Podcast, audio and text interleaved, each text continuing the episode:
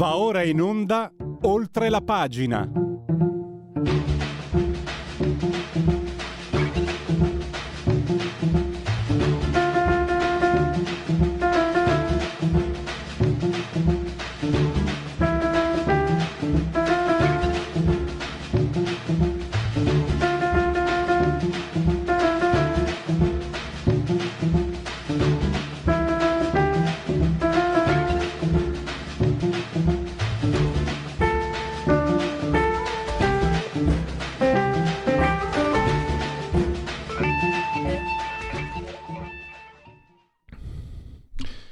Sì, un po' con ironia amara, viene da dire tutto il mostro fa eh, spettacolo.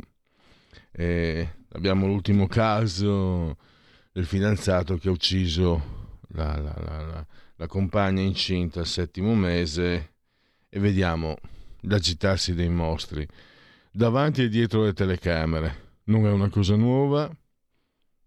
E l'ospite che abbiamo in linea nel suo articolo che potete leggere sul faro.it parla anche, ha ricordato il caso di Sara Scazzi, potremmo andare addirittura lontano, lontano, lontano, il caso di Alfredino Rampi. E recentemente abbiamo parlato con l'autore di un saggio, il delitto Moro, la spettacolarizzazione che irrompe eh, nella comunicazione italiana la spettacolarizzazione. Anzi, Max, innanzitutto Max del Papa, lo conoscete, lo conosciamo, possiamo leggerlo anche su Italia Oggi, sul su giornale d'Italia.it e ascoltarlo qui a Radio Libertà. Benvenuto Max, grazie per essere qui con noi. Grazie a voi per l'invito. Max, eh, l'autore del saggio sul delitto Moro eh, aveva registrato, purtroppo adesso ho un'amnesia, non lo ricordo, aveva registrato questo. Il TG1 sceglie un taglio eh, clamoroso, ehm, molto molto eh, emotivo, empatico, molto di, di, di, di, scossa. Il TG2 invece più riflessivo No, il TG1 stiamo parlando del 78, passa tutto quello che arriva. TG2 ci aspetta 20 minuti, verifica, eccetera. Morale della favola, il rapporto da 10 a 2, da 10 a 1 che all'epoca c'era tra TG1 e TG2 sale a 41. Quindi significa che i mostri siamo anche noi, sono i cittadini i primi che amano la merda. Ah sì, sì. Sì, perché non fai niente, non duri, non fai niente se, se non sei premiato dal, dal, riscontro di chi guarda, no? E quindi sì, sì, siamo anche noi. Del resto in scena va, va, va, va proprio quella gente lì, vanno quelli qualunque, quindi andiamo, andiamo noi. Io ho anche un cane con mostro, non so se si sente qua. Ecco. E No, ma non solo, abbiamo anche perso, cioè è peggiorata anche la situazione con questa storia qua. Mi pare che TG1 in particolare stia facendo delle cose, stia raggiungendo delle vette con questa storia di questo scemo, questo balordo qui che, che, che ci era montato la testa, no? Perché Ah, questo qui era uno dei tanti falliti no? Delle, dell'Interland, della cintura, sembrava un personaggio di Abbattantuono. Eh, gira con motorino scassato, poi dopo evidentemente è entrato in qualche giro, sai, di, di, di spaccio, di bamba, quella roba lì, perché faceva il barista di quelli ricchi, faceva il barista dei cocainomani. Si sarà messo a girare anche lui e quindi si è fatto il macchinone, girava facendo vedere sempre, no, eh, facendo vedere che non aveva più il motorino scassato e poi però stava a scrocco da una delle, delle tipe. E insomma hanno mitizzato lui, hanno mitizzato la vittima, poi hanno, si sono messi a, a, rovistare in un modo che ancora io non, mi è sembrato inedito. Max, ti, ti interrompo. eh, noi ci, ormai ci sentiamo regolarmente. Uno dei motivi per cui ti ho chiamato, sabato ti ho chiamato, è che sì. non ho visto da altre parti questo riscontro che tu hai avuto e che personalmente ho avuto anch'io. Ho provato un moto di, di disgusto quando ho visto la spettacolarizzazione della madre del mostro. Quando ah, ve... sì, cioè, io ho pensato, io e te siamo della stessa generazione, i nostri genitori sarebbero stati zitti a piangere in silenzio con la loro dignità. Questa signora eh, ha tenuto a far sapere al mondo. Poi eh, eh, ho letto oggi, ho visto che è andata dalla trasmissione quella della, della, della, RAI dove ha trovato la conduttrice veneziana, anche se dalle mie parti il mito non è proprio di Venezia, si dice che sia di Spinea, ma vabbè, insomma, sempre lì vicino. Eh, sì, sì, signora, suo figlio è un mostro, quindi spettacolo e mostri più che a, certo. a manetta. Però vedi, appunto, allora, tu lo hai riscontrato sì. e io l'ho sì. sentito e non c'è nessuno di questi anche grandi eh, opinionisti che veda qualcosa che non funziona in quella figura lì. Non possono. Intanto non, non possono perché facendo parte di un contesto mediatico pseudo-informativo non possono, sono tutti più o meno no, in, in, rapporto professionale, amicale, non è che uno va lì a dire alla Veniera sei stata una stronza o a quell'altro l'abortone, sono tutti amici e poi non se ne accorgono neanche perché in realtà il sistema della cosiddetta informazione condivide questo. Possiamo dirlo noi che abbiamo, abbiamo una posizione diciamo così marginale, esterna, ma questi qua che sono dentro quel giro lì non, per loro va tutto bene, questa è la realtà. Cioè, sono i nuovi mostri. Eh, perché dico che c'è stato un, un, passaggio ulteriore? E questo secondo me è importante perché poi si lega a una cosa che dicevamo le settimane scorse, perché ecco questa, questa tipa qui, questa mamma, come la vuoi chiamare? Mamma coraggio, mamma dolore, Basta il linguaggio del corpo, basta essere un po' esperti di linguaggio del corpo. Tu la vedi la prima volta che piange con l'occhio, l'occhio un occhio va verso una telecamera e un occhio va verso l'altra, quindi insomma piange, insomma, si vede che la smorfia è caricata, si vede che, che c'è tutta una preparazione, come era per la, la cugina Sabri, quella di Sara Scazzi. Sì, io l'ho nominata, tu ricordavi, perché questa era una che faceva il giro delle interviste e diceva mi sono finiti gli occhi per piangere, non riesco, non ho più le lacrime, ma lo diceva ridendo. E poi dopo sono andati a prenderla. Questa è la stessa cosa, questa qui si è fatta in poche ore due trasmissioni con un comportamento che certo è irreale, è mostruoso. Perché se ti trovi in mezzo a una, a una disgrazia così te ne stai a casa tua e non rompi i coglioni. No, questa trova la maniera per andare si è messa già a saltabeccare perché evidentemente, diciamo le cose come stanno, è stata già accalappiata da qualche impresario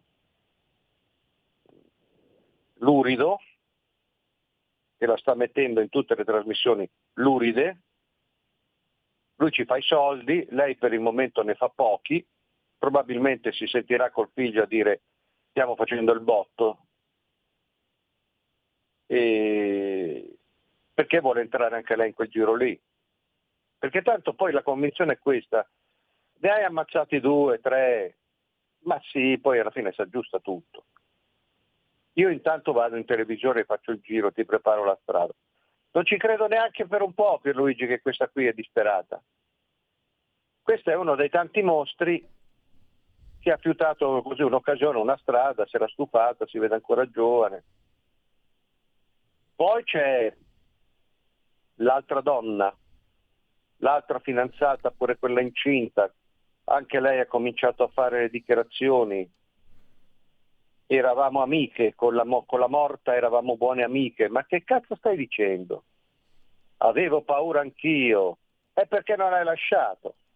Poi c'è il meccanico, il parrucchiere, dice quello era un coglione, però si capiva che era, eh, si capiva, si capiva, potete dirlo, cioè e poi arriva la nostra Mara Venier che prima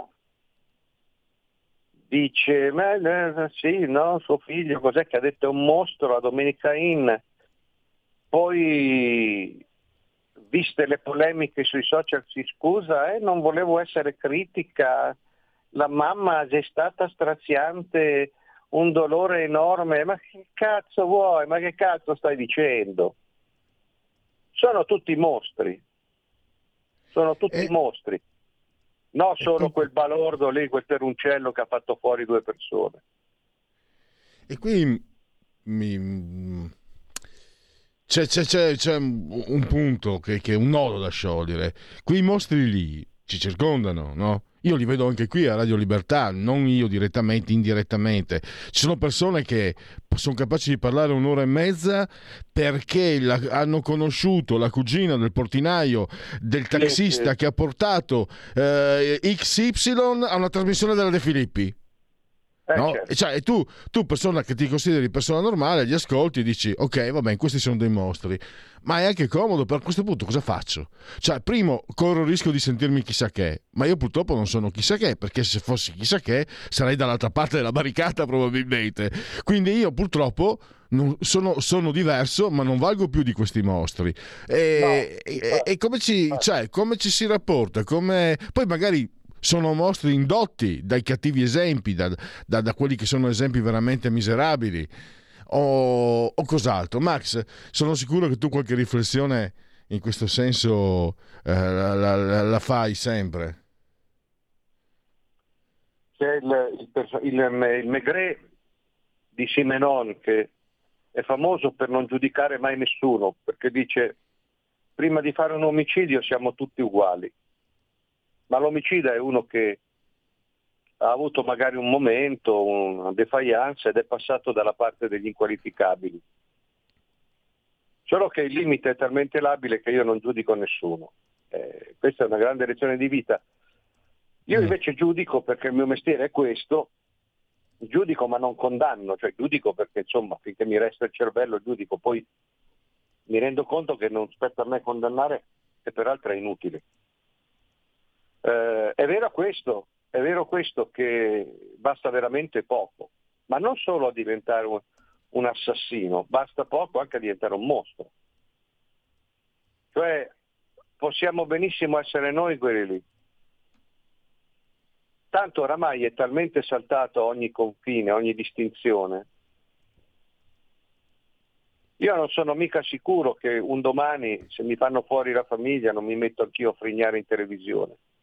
Penso di no perché ho troppo odio per questa roba, mi fa troppo schifo, ho troppo disprezzo per la Bortone, la Venier, la mamma Coraggio, non ti perdono per oggi no, però forse domani sì, eh, per gli impresari, per, eh, però sai, sono talmente dentro tutto questo che chi lo, chi mi assicura alla fin fine di essere diverso? Che, e lo fanno tutti. Se lo fanno so... tutti vuol dire che Max... o sono tutti, sono tutti mostri in partenza. Non a, caso, si... non a caso hai scritto vale tutto. Esatto, vale tutto, sì, ma questo vale anche per me. Semmai una riflessione mi sento di farla in questo senso laterale. Cioè noi che cosa abbiamo detto per Luigi tante volte?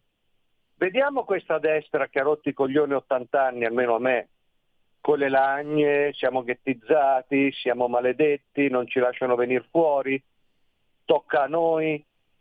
Vediamo che cosa farete voi con la vostra... Assodato che la sottocultura di sinistra fa schifo e ci ha portato a questo. Allora vediamo la destra con i suoi 3-4 intellettuali che corrono tutti dietro chi ha Mussolini, chi ha, Venez- chi ha eh, D'Annunzio, tutta roba fresca di giornata, chi ha Spengler, chi ha Hitler, Vediamo cosa stanno fare. Cosa stanno sapendo fare? Questo. Gli hanno fatto le nomine in RAI? Sì. Hanno cambiato i direttori? Sì. Hanno cambiato passo? No. È la stessa roba, peggiorata. Cioè stanno facendo delle cose, le chat, le cose, ma veramente stanno andando a, a, a, a grufolare sotto la fogna della merda del niente. Ma ora vi parla la mamma straziata ma ora vi parla l'altra donna, mi sono salvata per miracolo, con Giulia eravamo grandi amiche, condividevamo il feto e anche il barista, però avevo paura, ma cos'è sta roba? Cos'è questa roba immonda? E mi pare che la grande famiglia, sovrastruttura della RAI in mano alla destra non abbia cambiato niente rispetto alla sinistra. C'è proprio, vedi, c'è una continua, eh, un continuum senza soluzione, che si parli di politica estera, che si parli di Europa, che si parli di vaccini, che si parli di gossip televisivo, che si parli di informazione. Questi si spartiscono tutto, questa è la verità. Cambiano qualche faccia perché quando ci sono le elezioni così, per, per, per eh, amore di, di patria democratica elettorale, ma la realtà è che c'è un continuum e va peggiorando sempre. Eh, una, un'osservazione Max, eh, non è mm. che eh, cioè, finché si resta a giocare sullo stesso campo la stessa partita con le stesse regole, non è comunque inevitabile perché onestamente eh, ci sono degli aspetti della cultura di destra che io considero interessanti semplicemente perché sono meno conosciuti e io sono curioso di tutto ciò che è nuovo. Ma se resti lì a giocare quella partita se, riesci, eh certo. se resti lì ah devo occupare le poltrone e non crei ecco alla destra manca, manca una, un'offerta diversa ma non è semplice stavo pensando cercare spazi diversi creare spazi diversi eh, ma non te l'ha ordinato, hai ragione, tu hai ragione, però a questi non gliel'ha ordinato nessuno di andare a comandare. Onori e oneri, sei andato a comandare, dammi qualcosa. Dammi qualcosa, non otterrai niente. Se io vedo questi qua che per 80 anni hanno pianto, hanno fregnato, hanno fatto le vittime, poi si sono ripuliti, poi non sono più fascisti e adesso tocca a noi e mi dai la stessa roba di prima. Cioè tu che cosa l'hai fatta fare tutto il ribaltone, il cambiamento Rai per darmi la mamma del barista che piange dalla veniera un'altra volta? Ci, no, lì ci vorrebbe. È inutile che mi dicano sempre, eh ma la gente vuole questo, eh ma le regole dell'audience, lo fate voi l'audience. La verità è che non avete detto sempre, avete criticato sempre la RAI, la sinistra che ci dava questo e adesso date questo in maniera anche, anche potenziata. Max, anche perché... Ecco, no, sei, sei, bisognerà mettere a fuoco, purtroppo siamo alla fine. Quello che hai detto è un pensiero da mettere bene a fuoco. Perché sai cosa stavo pensando? No, non sono simpatizzante di sinistra, neanche per carità, ma comunque tra gli anni 80 e 90 Angelo Guglielmi ha creato Rai 3 un'offerta che era diversa non so se mi sbaglio, parte. ma era un'offerta in, secondo me intelligente, anche di parte la sua parte, ma diversa, con coraggio anche, perché i fratelli Abate, proporre i fratelli Abate in prima serata è, è, è una provocazione forte, ma secondo me è fatta con criterio, fatta con, anche con, ovviamente con i mezzi, non uh, dilettanti allo sbaraglio. Quindi la sinistra ce, ce l'ha avuto un, un tempo la possibilità, la, la capacità di dare un'alternativa. Sì, ma poi in passato c'erano anche le estati su un piano diverso, Nicolini che faceva le estati romane come assessore alla cultura de, di Roma. Guarda, non abbiamo tempo, lo dicevi tu, io qua userei il rasoio di Occam. Si possono fare tanti discorsi, si possono eh, ipotizzare o lamentare tante cause, però una cosa è certa, non ci si può lamentare di questo che a me sembra veramente, ma i maiali hanno molta più dignità in tutto, chi ammazza, chi viene ammazzato, adesso lasciando perdere quella povera ragazza, ma i superstiti, i parenti, le mamme, le cose, le conduttrici. Allora, o diciamo che ci sta bene questo e continueremo sempre di più e andremo poi anche a intervistare le viscere del cadavere, perché tanto ci arriviamo, oppure se veramente questa roba ci fa schifo, usare il rasoio di Occam e qualcuno con le palle che comincia a dire io questa merda non la voglio più vedere. Non mi date la mamma coraggio, non mi date la Sabrina Cuscazzi che piange e poi dice quanto ho fatto. Non mi date se la conduttrice ci inzuppa il suo, deve levarsi dai coglioni. Se il telegiornale perde mezz'ora, deve levarsi dai coglioni o facciamo così, ma ti pare possibile su un piano diverso, ti pare possibile che sono, è un mese e un giorno che a Napoli, siccome hanno vinto lo scudetto, non stanno facendo altro.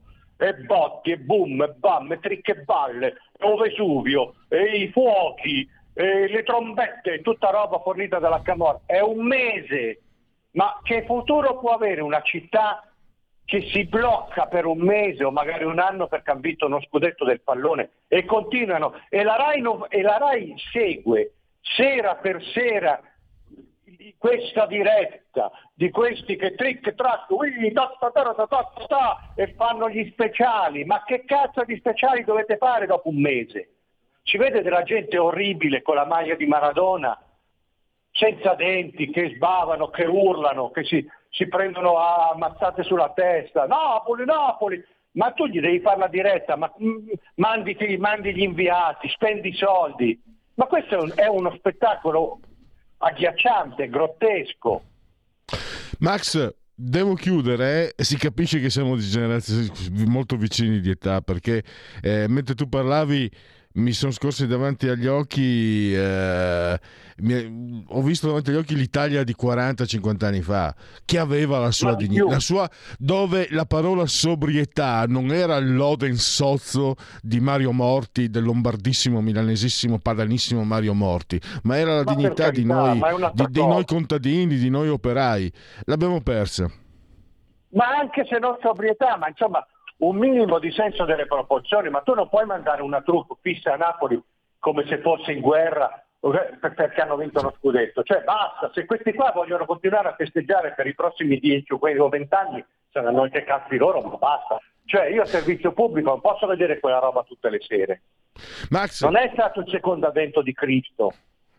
Devo chiudere. Lo scudetto del pallone. E que- quindi vedi che o si dice basta con tutte queste cose oppure si dice va bene, fanno soldi e continuiamo così, però allora ogni discorso è finito. Max, ti devo salutare e purtroppo eh, il faro.it, eh, ma anche su Italia Oggi e altro. Grazie a Max del Papa, risentirci presto. A te, a presto, ciao ciao. Stai ascoltando Radio Libertà. La tua voce libera, senza filtri né censura. La tua radio.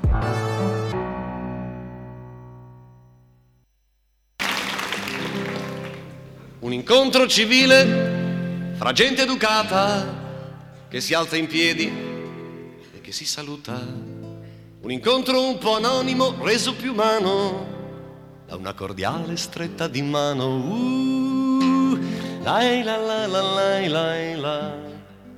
Una mano appuntita, una mano un po' tozza, una mano indifesa che fa tenerezza, una stretta di mano virile fascista, che vuol dire non sono un pederasta. Uh, lai la la la la la Una mano un po' timida, poco convinta, tu parti deciso e lei ti fa la finta.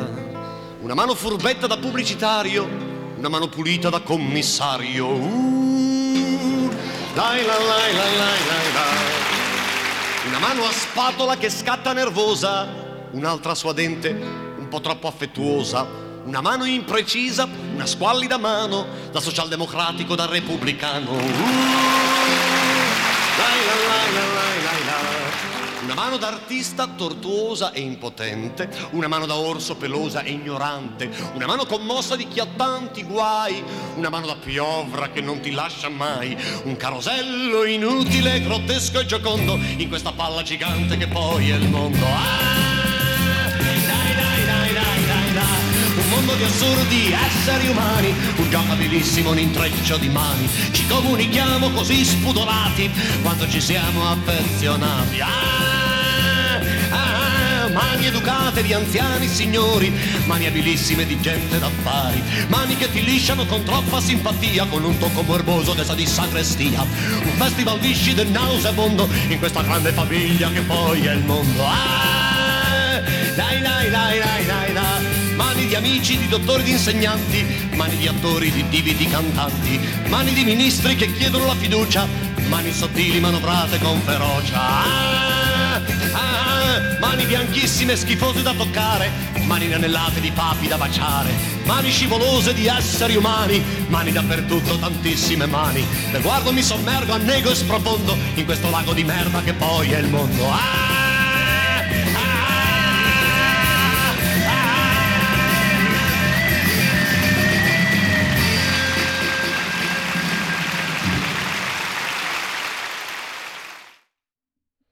Allora, mi si dice che Emanuele Mastrangelo sia in connessione via Skype. Io non vedo nulla, qua è tutto rotto, eh, però intanto è importante avere Emanuele al, in collegamento, l'importante è che lui eh, riesca a sentirmi e io sentire lui. Benvenuto Emanuele Mastrangelo della Storia in Rete del Centro Studi Machiavelli. Ciao Pierluigi, buongiorno, io ti sento benissimo, forte e chiaro forte e chiaro.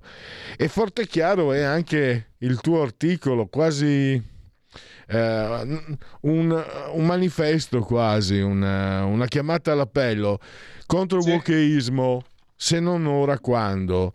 E eh, lo trovate sul sito degli Stati Generali, questo um, editoriale, molto interessante perché Emanuele eh, fa il riassunto di quella che è una situazione anche favorevole. E però um, ci, ci, richiama all'ordine, all'attenzione perché eh, l'abbiamo visto le elezioni di midterm negli Stati Uniti, i ragazzi che escono dall'università sono completamente eh, infarciti dalla walk culture e quindi eh, non è che adesso vincono le destre e, e la walk culture, la cancel culture non esista, anzi anche perché le uova di drago, le chiama Emanuele, eh, sono prodotti malati. Tra l'altro ho visto eh, è successo in questi giorni in Sud Tirolo un ragazzotto dove, doveva, erano stati chiamati alcuni ragazzi a chiamare a leggere un loro discorso per il 2 giugno, un sedicenne, e per il discorso sul 2 giugno questo ragazzotto aveva messo il caso Fazio della RAI, il fascismo dilagante, eccetera. Cioè, chiaramente ho avuto 16 anni anch'io e comunque non ero così stupido, non ero così mona. Mona lo ero, ma non così tanto.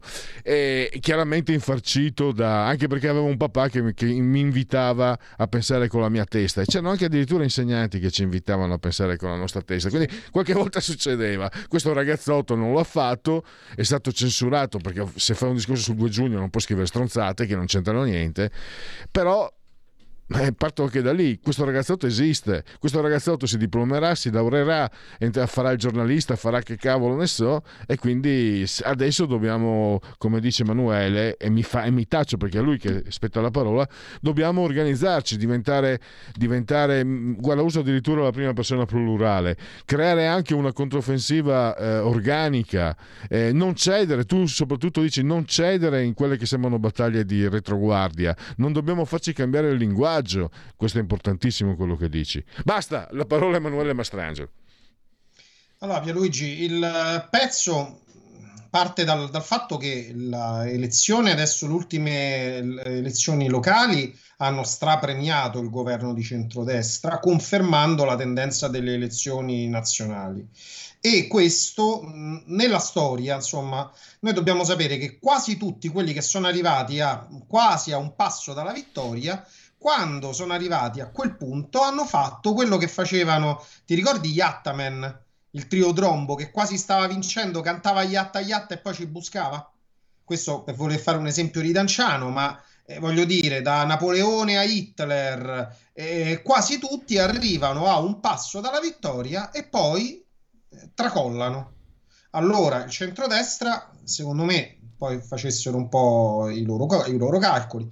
Però secondo me il centrodestra deve capire che questa è una vittoria temporanea che le eh, sinistre, la sinistra fucsia, la sinistra arcobaleno, chiamatela come si vuole, eh, si riorganizzerà e contrattaccherà, ma soprattutto è una sinistra che ha pazienza.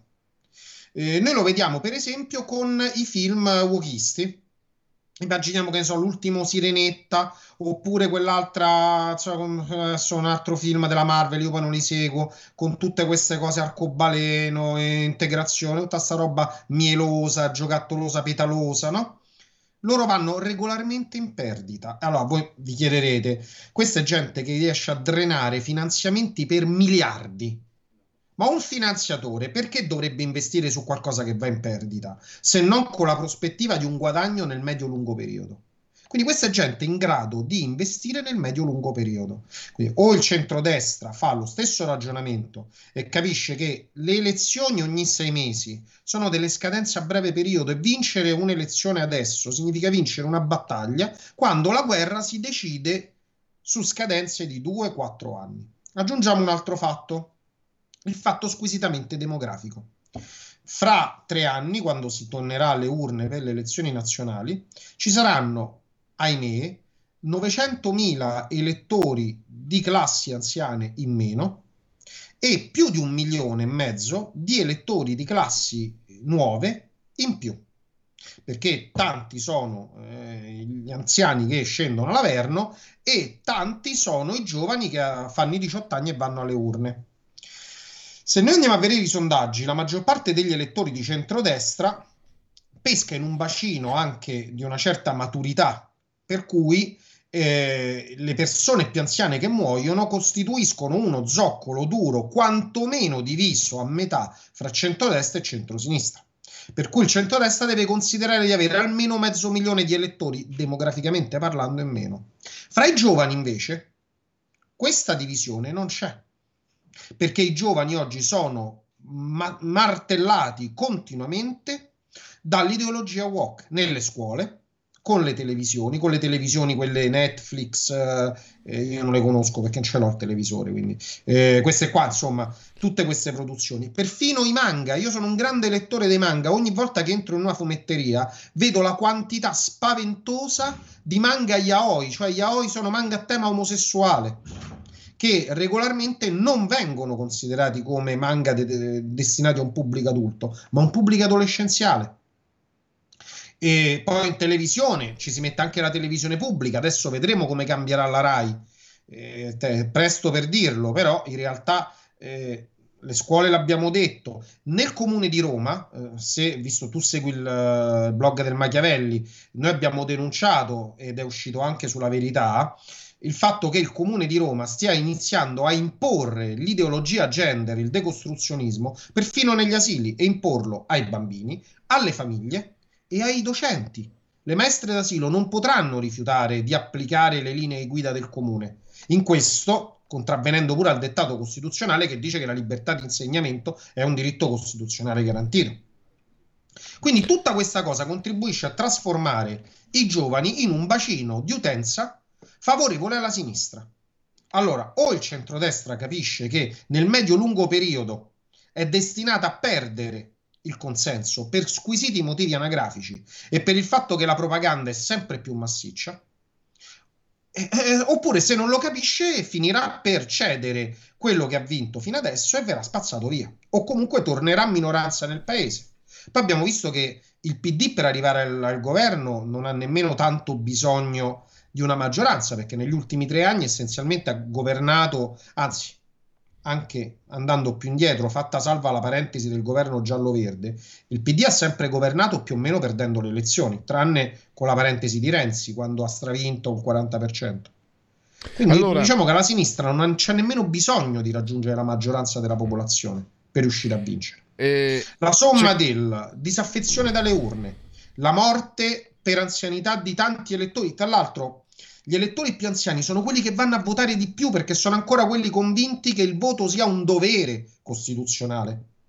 Mia nonna l'ho portata a votare a 96 anni che l'hanno dovuto organizzare il seggio su un tavolino perché non avevano nemmeno il seggio per le persone che non possono fare le scale. Lei cammina, ma insomma, le scale non le può fare. E c'erano persone con la carrozzella, con la sedia a rotelle a votare. I giovani vanno a votare molto di meno dei vecchi. Per cui per ogni vecchio che scende nell'Averno non c'è un giovane che lo uh, avvicenda. Ogni eh, vecchio c'è 0,7, 0,5 giovani.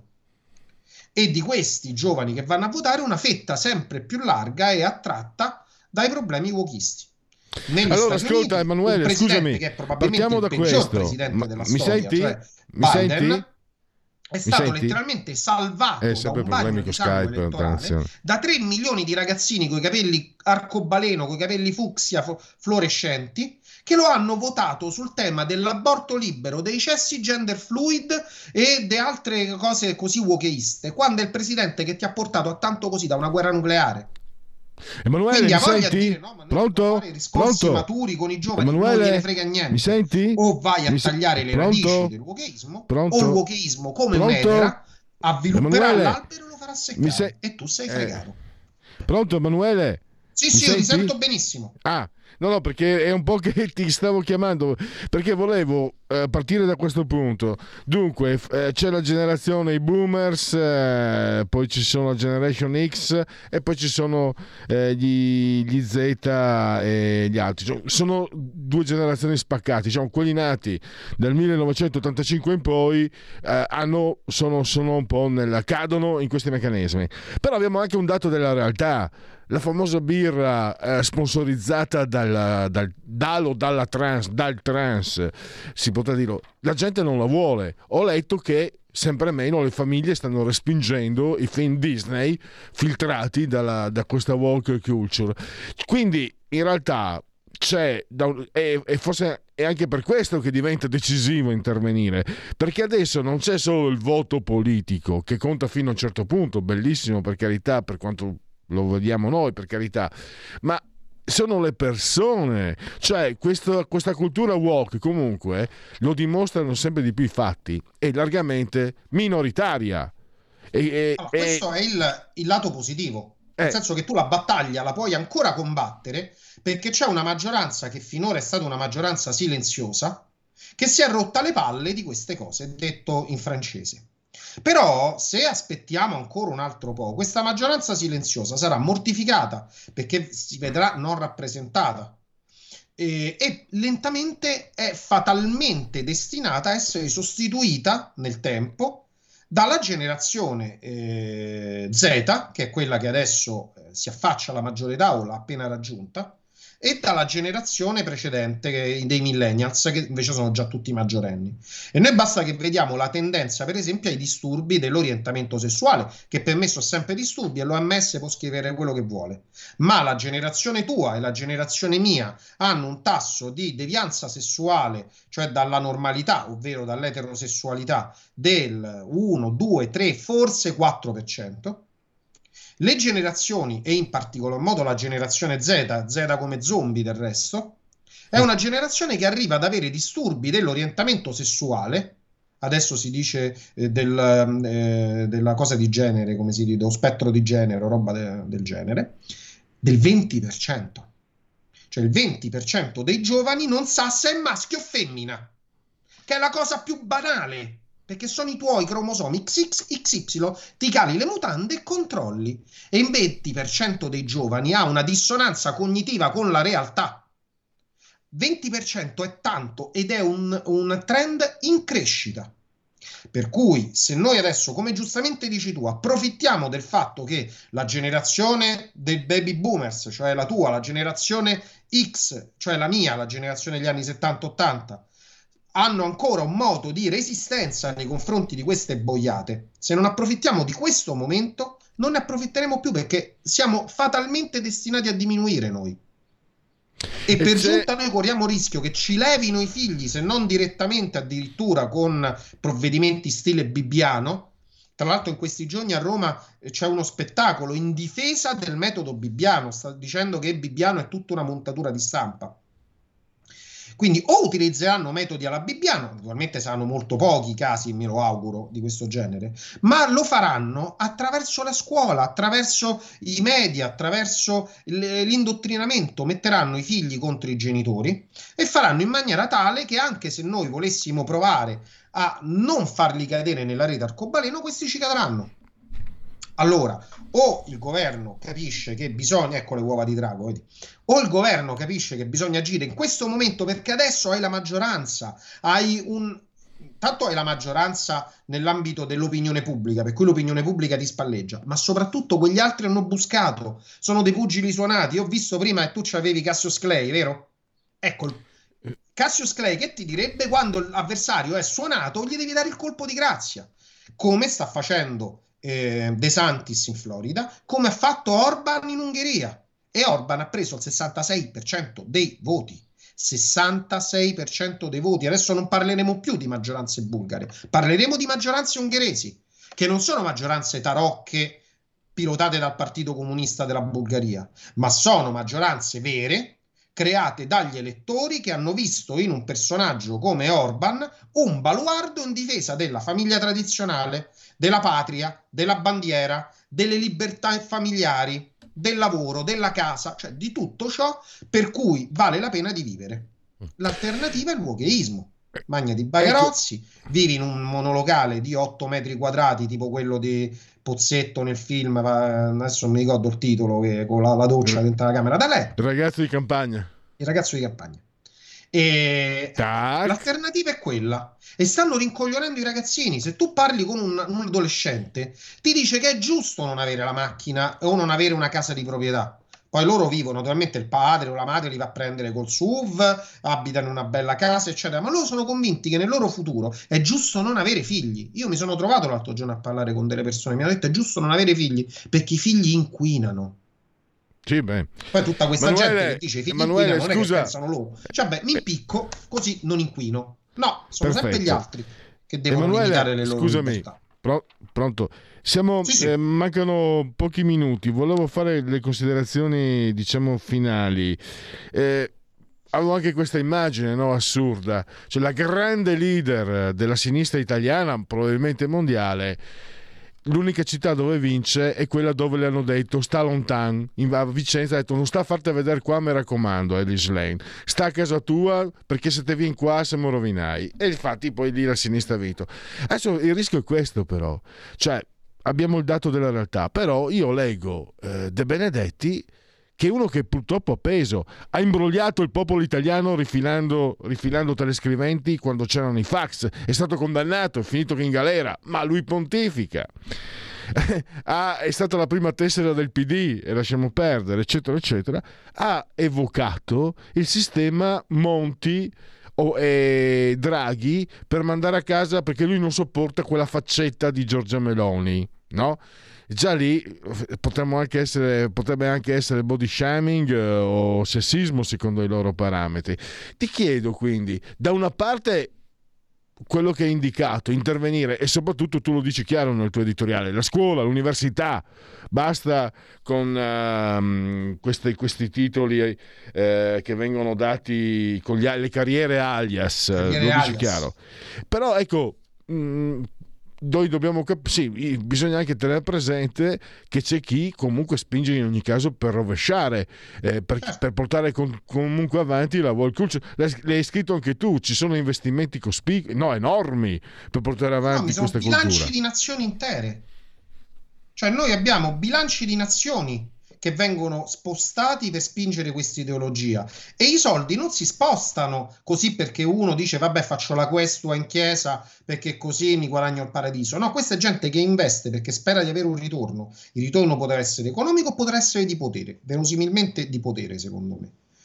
La destra, il centrodestra, deve capire che mh, azioni come quella che è stata fatta di recente, di eh, andare incontro alla sinistra in un abbraccio per levare la parola razza dai documenti pubblici, è una cazzata, una cazzata, perché tu dicendo vabbè ma che ci frega tanto la parola razza no tu stai essenzialmente mettendo una firma su un assegno in bianco alla sinistra con il quale è stabilito che è possibile Mette, eh, creare una lingua, uff, una neolingua ufficiale di Stato. Cioè tu ti stai legando mani e piedi alla sinistra. Oggi è la parola razza, domani potrà essere qualunque altra cosa e glielo stai porgendo tu sul vassoio d'argento. Se la destra non capisce, il centrodestra non capisce queste cose e continua a fare il volemo se bene con una sinistra che se potesse ti farebbe fare tutti i giorni la fine dei fratelli Mattei, io l'ho visto in faccia questi quando li vai a contestare. Questa gente che se potesse mi butterebbe la benzina sotto la porta di casa mentre sto dormendo con mia moglie e mia figlia. E non sto scherzando perché è vero che lo farebbero. Perché non ci dobbiamo dimenticare che sono ancora quelli dei fratelli Mattei. Quindi è inutile fare abbracci su queste cose e soprattutto state attenti. Timeo Danaos et dona ferentes. No, Timeo PD et dona ferentes. Quando il PD ti offre di fare una campagna bipartisan, trasversale c'è la fregatura, non bisogna, in questo momento poi che tu sei forte, hai la maggioranza nel paese, la maggioranza nell'opinione pubblica, loro sono rintronati, che fai? Gli vai pure incontro? Allora, eh, governatori di regione che eh, danno il placet, se non addirittura ehm, la, il patrocinio ai gay pride. Eh, presidenti di regione che aprono centri per la transizione sessuale dei bambini. nelle loro regioni.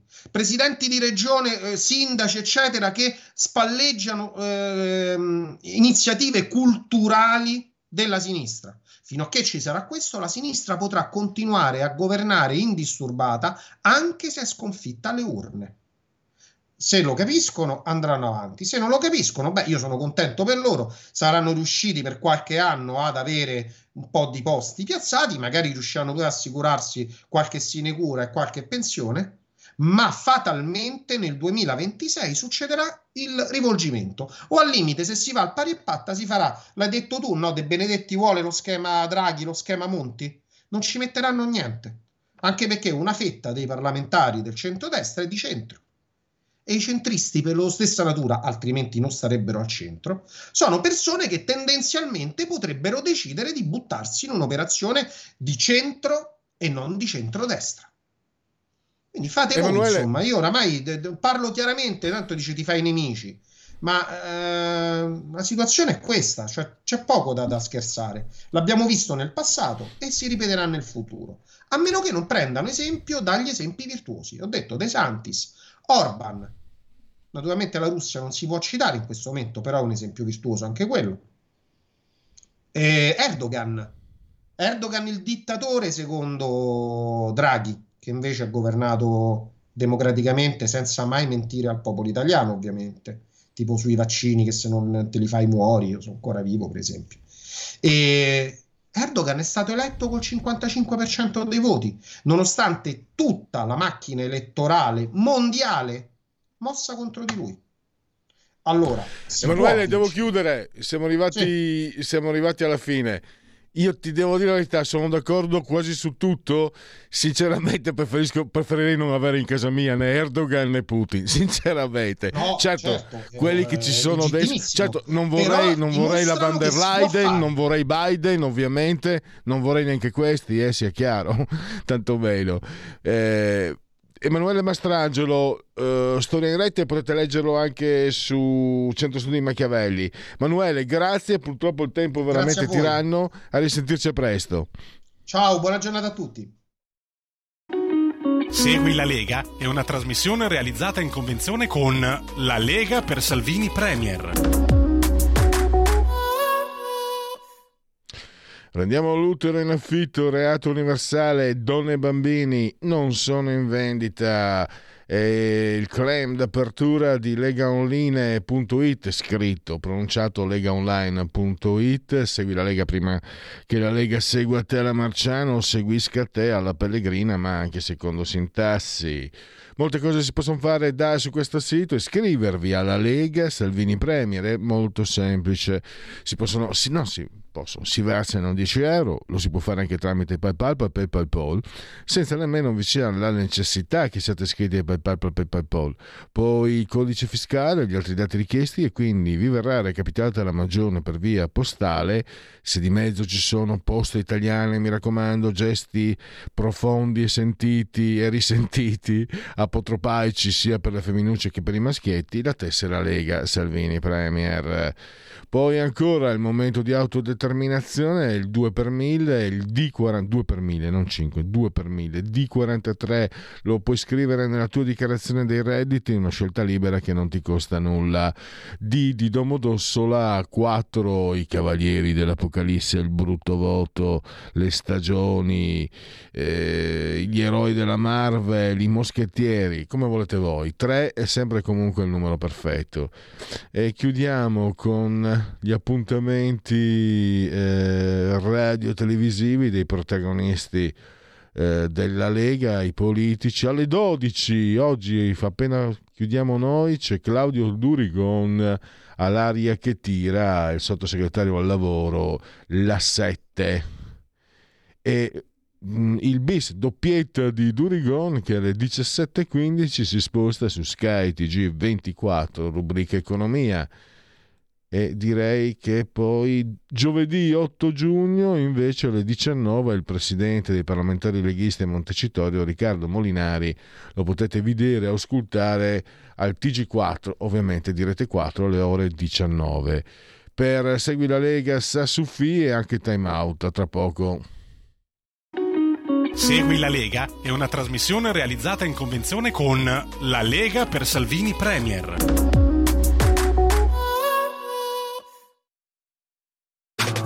Stai ascoltando Radio Libertà. la tua voce libera, senza filtri né censura. La tua radio.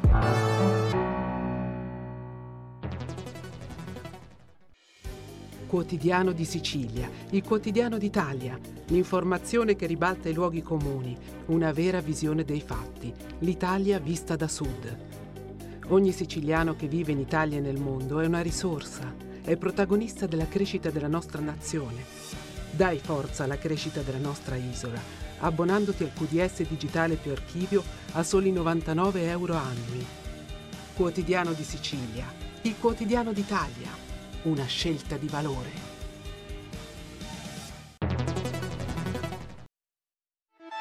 Stai ascoltando Radio Libertà, la tua voce libera, senza filtri né censure, la tua radio.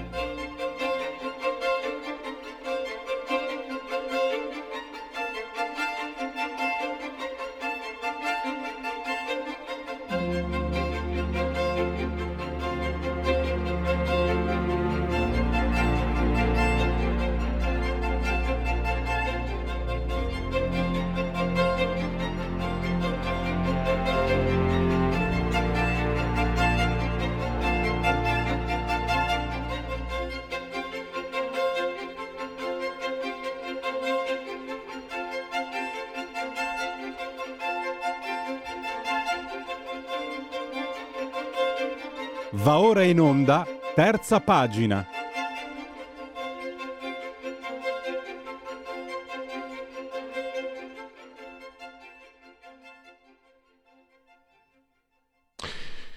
Collegamento mm, via Skype, io purtroppo non posso vedere perché qua gli schermi sono rotti da me, sì. però l'importante è che lui riesca a sentire me e soprattutto poi che noi si possa ascoltare lui e comunque se andate sul canale 252 televisivo, ma anche la pagina Facebook, anche il sito radiolibertà.net potete vedere le immagini di Fabrizio Amadori al quale do il benvenuto. Benvenuto Fabrizio.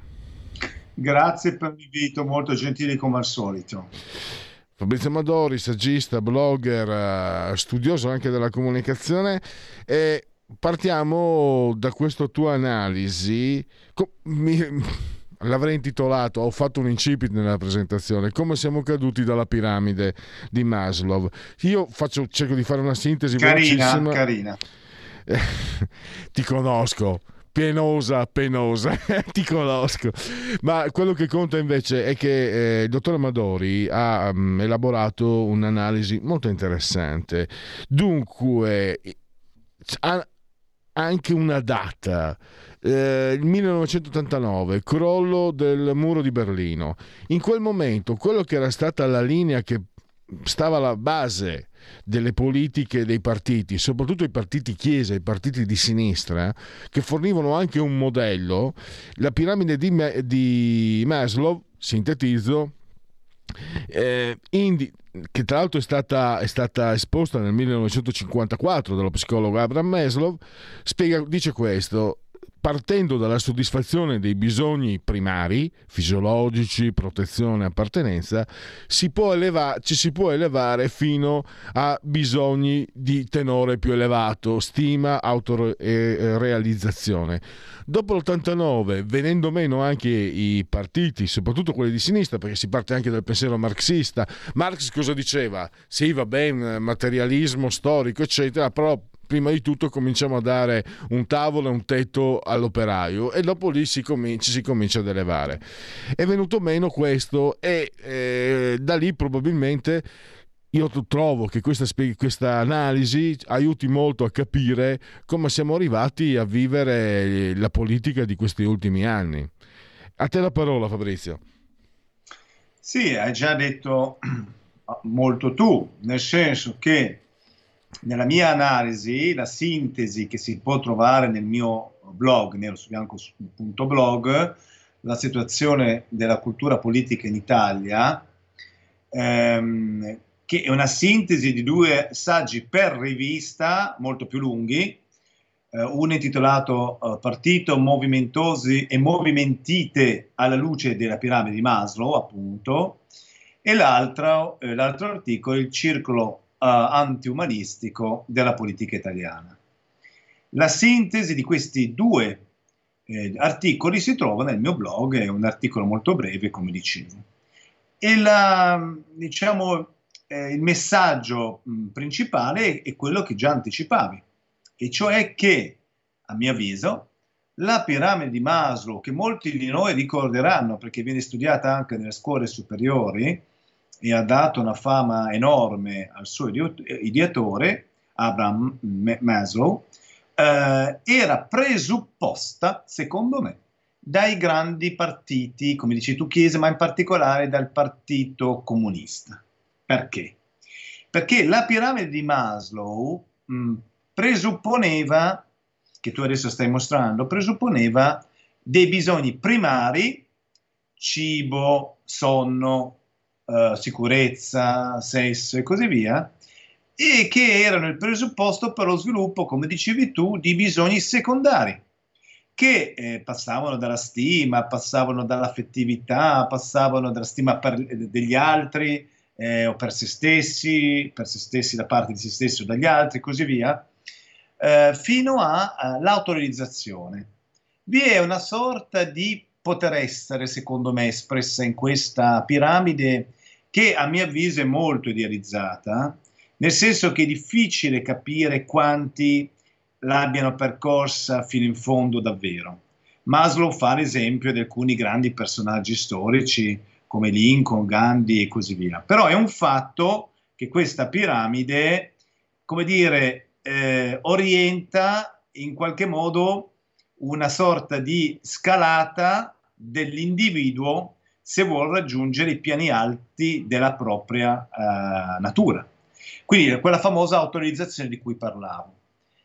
Quello che eh, voglio affermare è che in realtà proprio i partiti come il Partito Comunista non solo presupponevano eh, questa piramide, ma in qualche modo de facto subordinavano i, princi- i bisogni primari ai bisogni secondari, nel senso che per questo genere di partito i due bisogni erano intrecciati profondamente e non potevano essere disgiunti.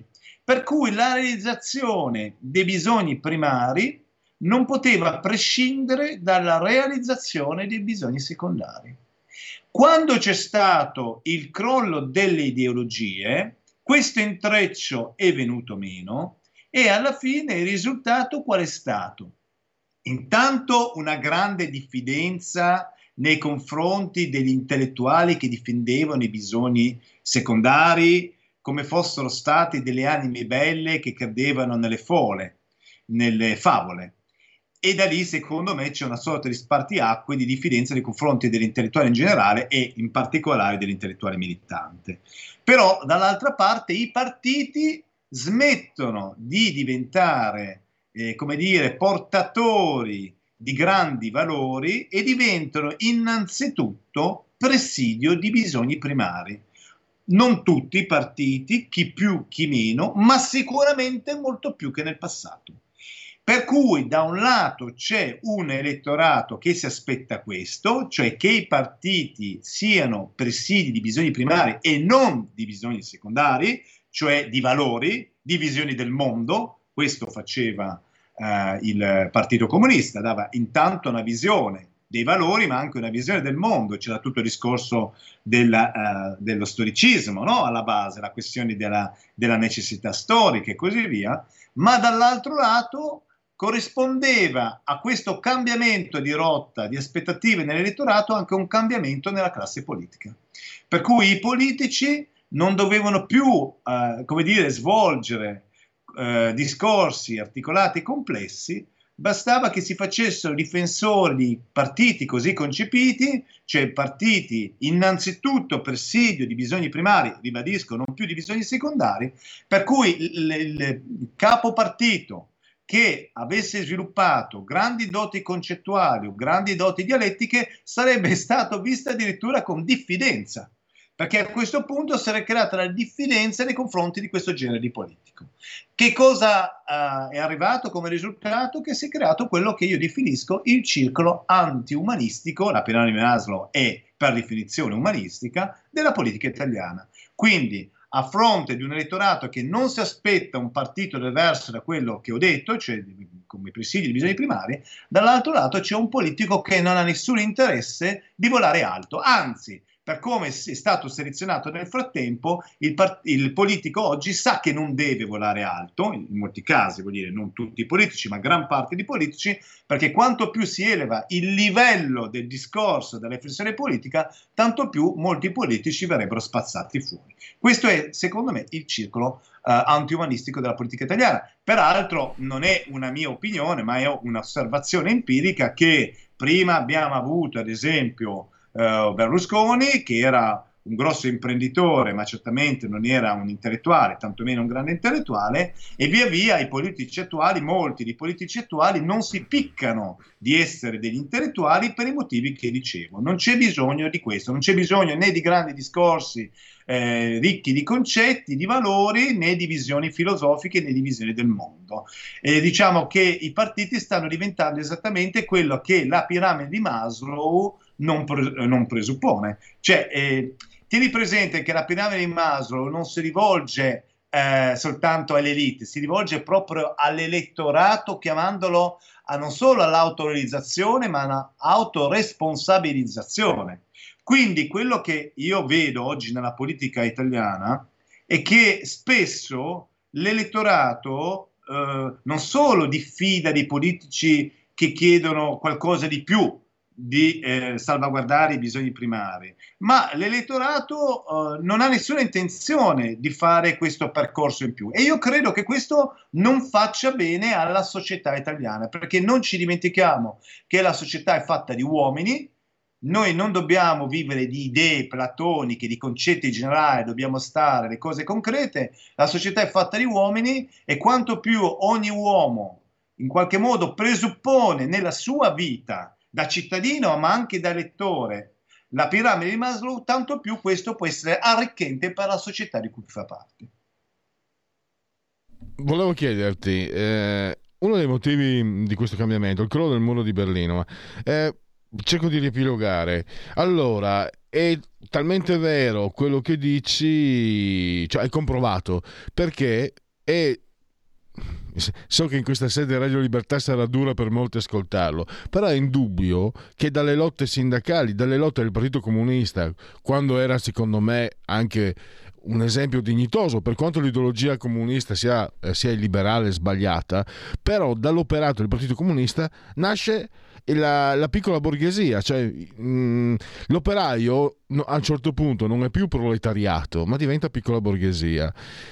Ed è lì che secondo me però c'è il cortocircuito, perché nel pensiero comunista, per come lo posso conoscere io, Lenin prevede assolutamente l'occupazione del potere, non l'elevazione del... dopo eh, sarà automatica l'elevazione del cittadino, ma solo se ci sarà il comunismo al potere. Tant'è che Tony Blair, che forse è stato colui che ha traghettato eh, nel modo anche più riuscito, più compiuto, no, dice nel suo famoso discorso degli anni 90, non ricordo l'anno preciso, quando lui diventa segretario dei, mh, dei Labur, dice non bisogna vergognarsi se un operaio aspira ad avere una bella automobile, una bella casa, mandare a scuola i propri figli, eccetera. Anzi, dovremmo essere fieri.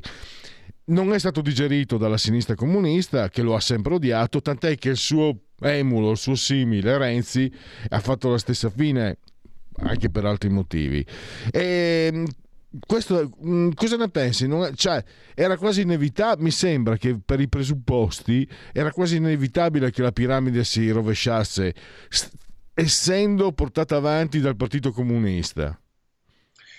Sì, anche dal Partito Socialista in parte, poi soltanto dal Partito Comunista con l'avvento di un socialismo, tra virgolette, più moderno e legato ad una logica capitalista, no? di libero mercato e così via.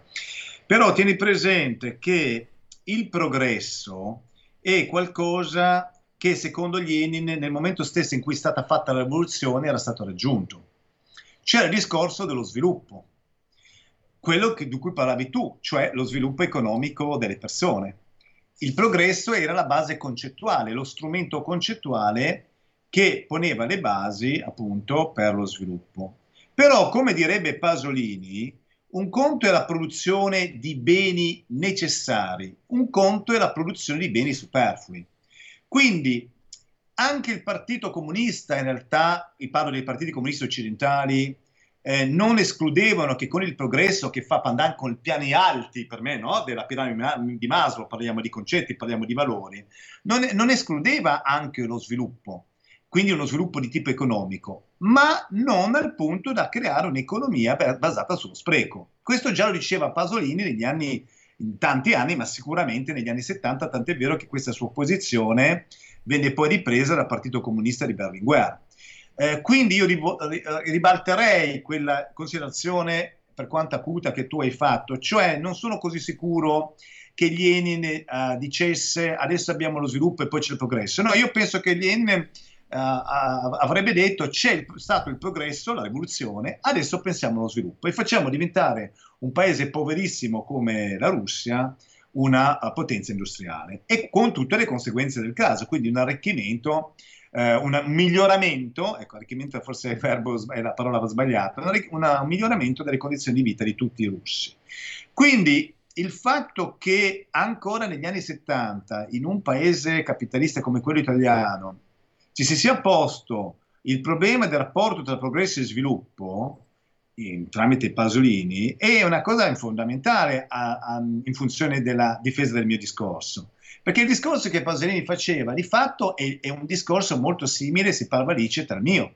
Perché la piramide di Maslow questo fa, difende il progresso, quindi la parte alta della piramide, la parte valoriale, la parte concettuale, la visione della società, la visione della storia e così via, presupponendo però la soddisfazione dei bisogni primari, che però non sono legati ad una logica capitalista di spreco, ma a una logica in cui i bisogni primari vengono soddisfatti. E dato che nella storia, nella gran parte della storia, gran parte della popolazione del mondo non aveva tutto il necessario per, per eh, soddisfare questi bisogni primari, io credo che il discorso di, di, Pasolini non facesse una grinza.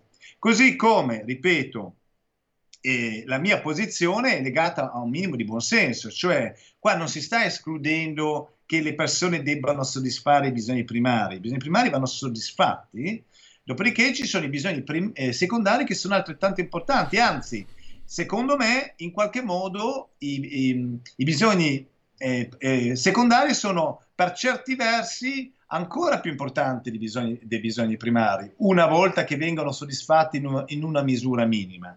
Perché? Perché in realtà l'autorealizzazione dell'uomo non passa dalla soddisfazione eh, de, de, che passa dal cibo. L'autorizzazione nella piramide passa da una soddisfazione, da un'autorizzazione, Beh, da una realizzazione certo. su un piano ben più alto, insomma. Per Siamo... cui c'è tutto il discorso legato anche ai bisogni primari, che se è vero che da un lato bisogna soddisfarli, superato questo limite minimo, non è più vero che bisogna dire lo spreco per poter avanzare in questa piramide, anzi è vero il contrario, che un eccesso di soddisfazione di bisogni primari può in qualche modo rischiare di precludere lo sviluppo di altri bisogni più alti. E quindi il discorso che facevo rispetto ai bisogni eh, primari, ai bisogni secondari, è un discorso dove questo intreccio fortissimo trova anche un, o deve trovare un equilibrio tra la soddisfazione di primi e dei secondi. Maslow probabilmente era ingenuo quando diceva che senza la soddisfazione dei bisogni primari non si poteva evolvere, procedere in questa piramide. Eh, gli è stato contestato, ci sono delle po- persone povere che sono dei grandi pittori o dei grandi letterati. Probabilmente però loro si riferiscono a quella soddisfazione minima, cioè quella soddisfazione certo. che significa Fabrizio, non muore devo di fame. Chiudere. Insomma, devo, de- Perdonami, devo chiudere. Beh, diciamo che Maslow, Maslow, possiamo dire, oltre alla sopravvivenza c'è di più. Mi sembra che potremmo sintetizzare eh, con questa battuta mia ehm, quello che era il messaggio. Io direi che questa la possiamo considerare solo la prima parte perché eh, la tua è un'analisi molto più, cioè che è più approfondita, più lunga e quindi ha bisogno sicuramente di altri confronti per essere esplicitata al meglio. Per cui ti prenoto per una prossima intervista. Intanto voglio anche ricordarvi, attenzione, nerosubianco.blog è il blog di eh, Fabrizio Amadori, nerosubianco.blog. Fabrizio, ti ringrazio e a risentirci a presto. Ringrazio io voi e, e, gra- e alla prossima.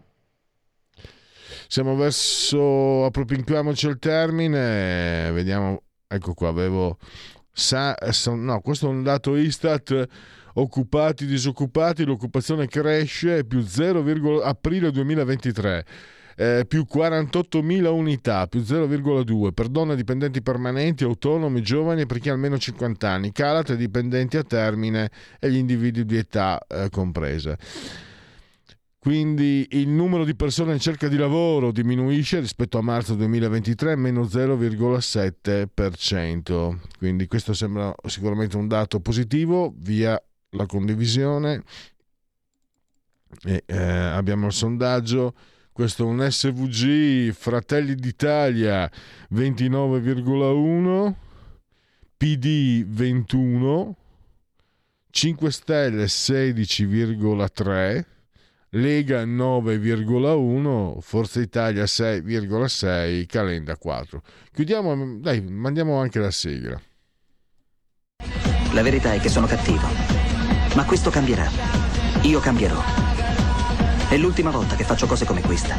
Metto la testa a posto, vado avanti, rigo dritto, scelgo la vita. Già adesso non vedo l'ora. diventerò esattamente come voi. Il lavoro, la famiglia, il maxi televisore del cazzo, la lavatrice, la macchina, il CD e l'apriscatole elettrico.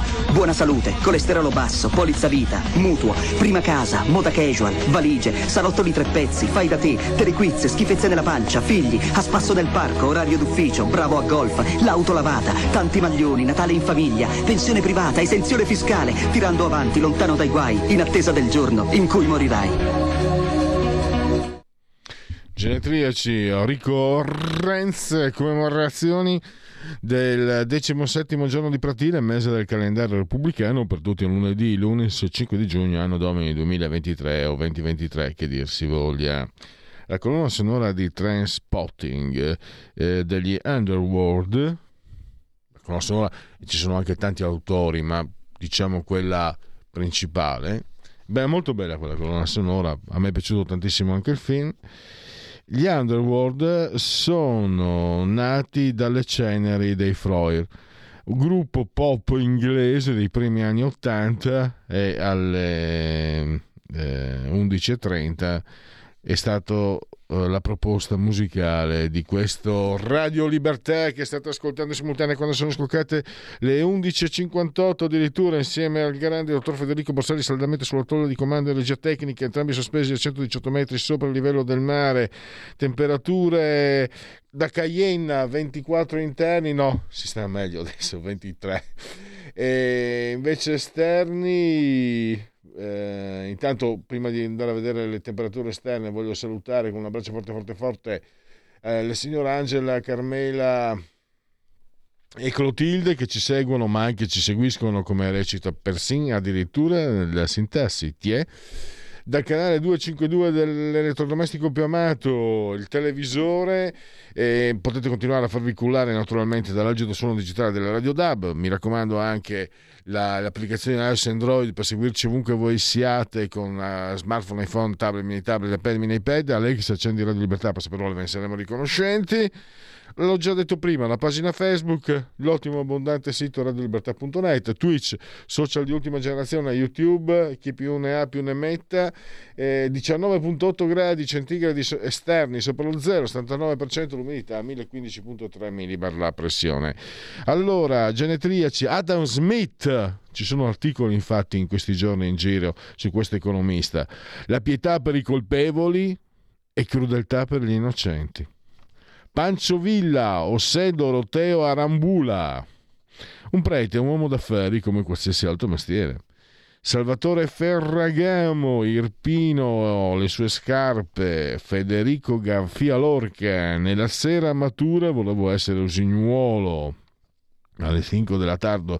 Il giudecchino Massimo Cacciari, la chiave, ovvero sia Stefania Sandrelli, sex symbol dei primissimi anni Ottanta, ma anche attrice a tutto tondo, per carità, la vedova Reed, Laurie Anderson, Hold to the Brave, Ken Follett, non perdoniamo mai coloro ai quali abbiamo fatto dei torti, giallista.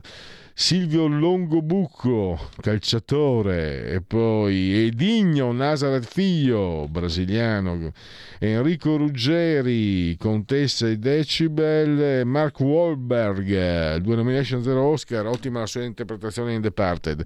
Abbiamo chiuso, grazie a tutti coloro che hanno scelto questa emittente, buon proseguimento a todos. Miau.